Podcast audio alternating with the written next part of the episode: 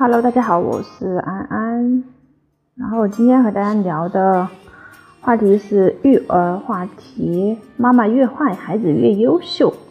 那么这个点怎么体现呢？其实我们身边到处都是爱子心切的好妈妈，但是如果这种爱变成了溺爱，就会是一把摧毁孩子的利刀。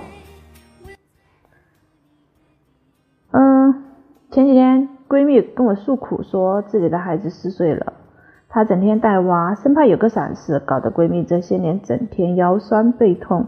前几天实在是忍不住了，去医院检查一下，说是腰椎间盘突出。有人说她不是一个好妈妈吗？她整天劳心劳累，二十四小时守着孩子。可这样一个把孩子含在嘴里，怕化了；捧在手里，怕摔了，她的孩子能成长的好吗？那我就是那个众所周知的坏妈妈，呃，家里面无论有什么时候，我第一时间我会让我儿子去做。我的儿子今天已经九岁了，吃完饭洗碗，我说，哎呀，今天你洗碗可以吧？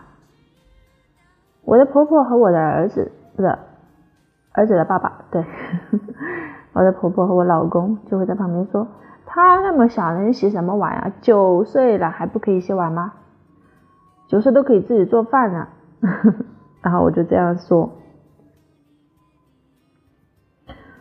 其实，嗯，在我儿子小的时候，我也是生怕他磕着碰着了啊，然后对他保护也是很无微不至的，就是说啊摸着这里啊小心，摸着那里啊怕磕着了，然后怕碰着了，怕摔着了。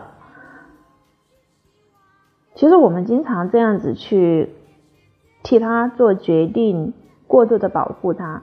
时不时的在他耳边提醒别做什么的这些内容的话，那么这个孩子可能对世界就会没有安全感，更没有探索的勇气。所以，嗯，在我女儿对我的对我女儿的话，我就会是比较放宽手。然后她要穿衣服，然后我说你自己穿，穿鞋子没有问题，自己穿。我女儿从很小就已经开始自己穿衣服、自己穿鞋子，而且自己吃饭。嗯，还有就是有的时候我会让她自己洗她自己的小小短裤，还有自己的袜子，或者说鞋脏了，然后让她自己去刷。其实，如果你凡事都做个好妈妈，反而会获得收获一个不好的孩子，因为你的过度保护，孩子变得胆怯。因为你的亲力亲为，孩子变得没有主见；因为你的干涉，孩子变得叛逆。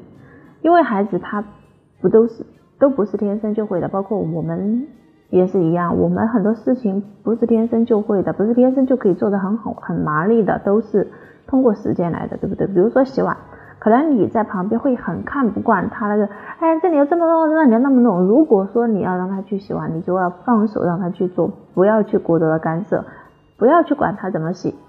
过程不重要，结果洗干净了就 OK 了。如果你实在怕它没有洗干净，你你可以再去冲一洗，冲洗一下，对不对？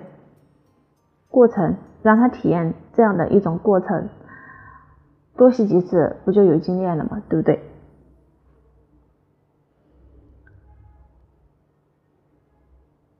而如果坏妈妈会掌控孩子的一切，这个掌控是会。教会孩子对周边环境产生影响力和控制力的，这样有助于孩子独立的成长，让他们学到更多的知识。当问题发生的时候，孩子不只是被动的接受或是无助的哭泣，而是将问题掌控在自己能处理的范围之内，化被动为主动，想办法去解决问题，并取得最终的胜利。如果说是没有主见，什么事都听爸爸妈妈，或者说。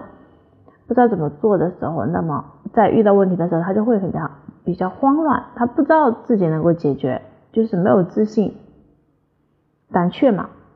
而坏妈妈呢，就不会去溺爱孩子，孩子遇到问题是正常的。如果只是父母站出来帮助他们，他们可能就会去失去挑战的信心和勇气。也就是说，父母站出来帮助孩子，实际上是剥夺了孩子挑战生存的机会。因此，坏妈妈有让孩子挑战生活的信心和未来的勇气，而不是躲在父母的背后做一只跟屁虫。会妈妈呢也会更明白自己的责任，凡事让孩子啊尽力参加，而不是嘴上说说让孩子承担责任，这样的孩子更有使命感。虽然有时候孩子可能会受到伤害，但是他们不会因为害怕而逃避责任。所以不妨试着做一个六十分的妈妈，或许你能收获一个一百二十分的孩子呢。不吃饭的时候不要围着他小跑了，为了让他吃饭啊吃一口饭，连自己半小时都没有吃，还没收他的碗筷，饿了他自己吃。摔倒的时候不要心慌意乱的飞扑过去，微笑对他说没有关系，自己起来哟。上学的时候不要去做他闹钟，如果迟到了也要自己负责，父母不能陪他一辈子，总要在教训中成长。补课的时候不要披星戴月的送他去补习班，让他选上一两个爱去的去吧，自己学不进去，爹妈再逼也是徒劳。上课的时候不要每天都问明天什么课，然后帮他把文具、书本收拾好，自己的东西要学会自己整理。如果忘记带了，也不要送过去，可以自己想办法解决。找同年级的小朋友借一下。学习的时候不要一题一题的帮他检查作业，要自己检查。如果错了，就让老师来帮他加深印象。考试的时候也不会有人帮他检查错题。所以未来的路还是要孩子自己去走的。做妈妈只能看着，但不会扶着，会帮着，不会惯着。所以从今天起，也希望你能做一个坏妈妈。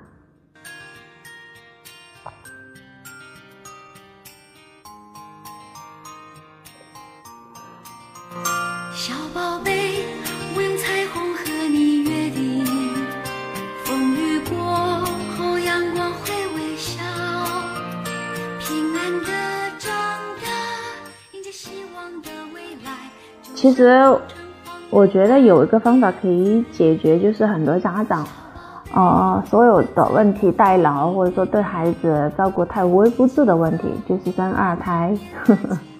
因为我是深刻的有感觉，我家生了二胎以后，我没有太多时间，也没有太多精力去管大的。然后呢，当他们两个一起长大了，呃呃，小的个也长大了以后，我就我我就觉得我就是属于那种放养式的了。如果一头牛，你可能会牵着走，牵着啊吃草啊，你怕它跑掉了。但是如果一群牛的话，你就是属于放养形式了。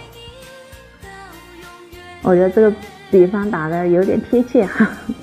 好，感谢大家的收听。如果大家育儿的过程当中有任何的疑问呢，可以私聊我的微信四五幺九八零二二九四五幺九八零二二九，添加的时候记记住哈，添备注添加来源。OK，感谢大家收听，拜拜。